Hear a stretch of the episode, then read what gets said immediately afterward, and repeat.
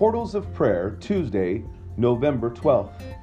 Ephesians 6 1 through 9. Children, obey your parents in the Lord, for this is right.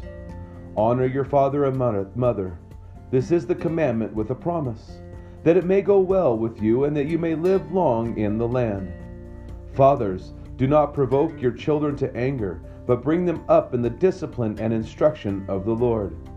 Bondservants, obey your earthly masters with fear and trembling, with a sincere heart, as you would Christ, not by the way of eye service as people pleasers, but as bondservants of Christ, doing the will of God from the heart, rendering service with a good will as to the Lord and not to man, knowing that whatever good anyone does, this he will receive back from the Lord, whether he is a bondservant or is free.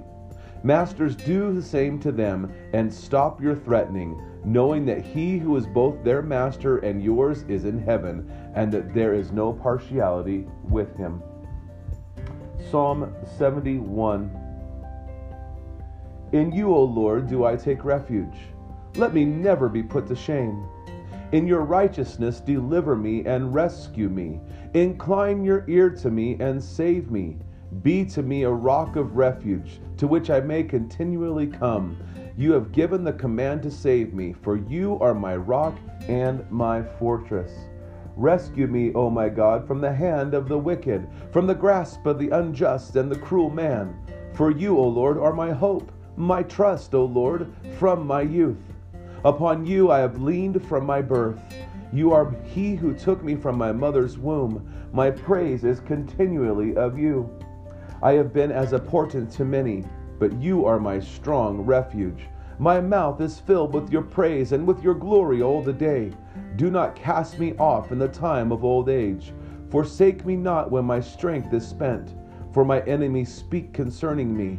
Those who watch for my life consult together and say, God has forsaken him. Pursue and seize him, for there is none to deliver him.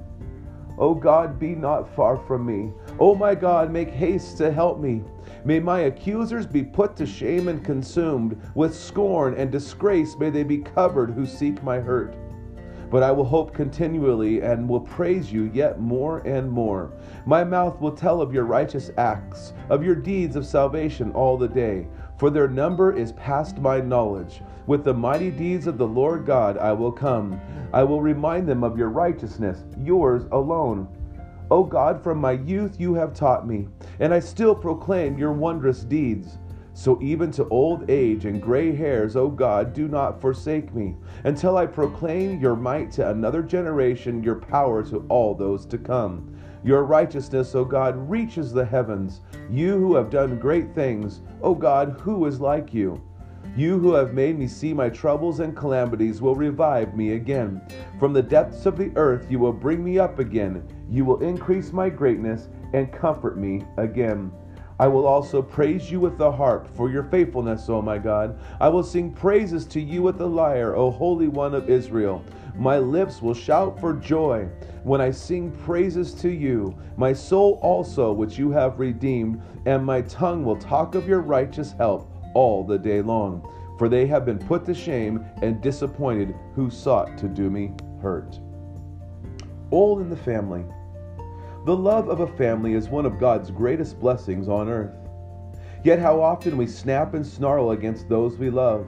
Our life givers, our mother and father, should be honored with kindness and respect. Our great gifts, our children, should be nurtured with love and patience.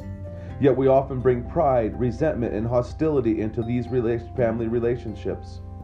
I know I did as a teen and young adult when the waters of the parent child relationship were oftentimes choppy. Like me, dishonoring teens turned repentant adults seek the forgiveness of both parents and God. And then, when their own children come along, the cycle repeats. Family relationships aren't easy. We try to love well, but fail. Ask for forgiveness and try again.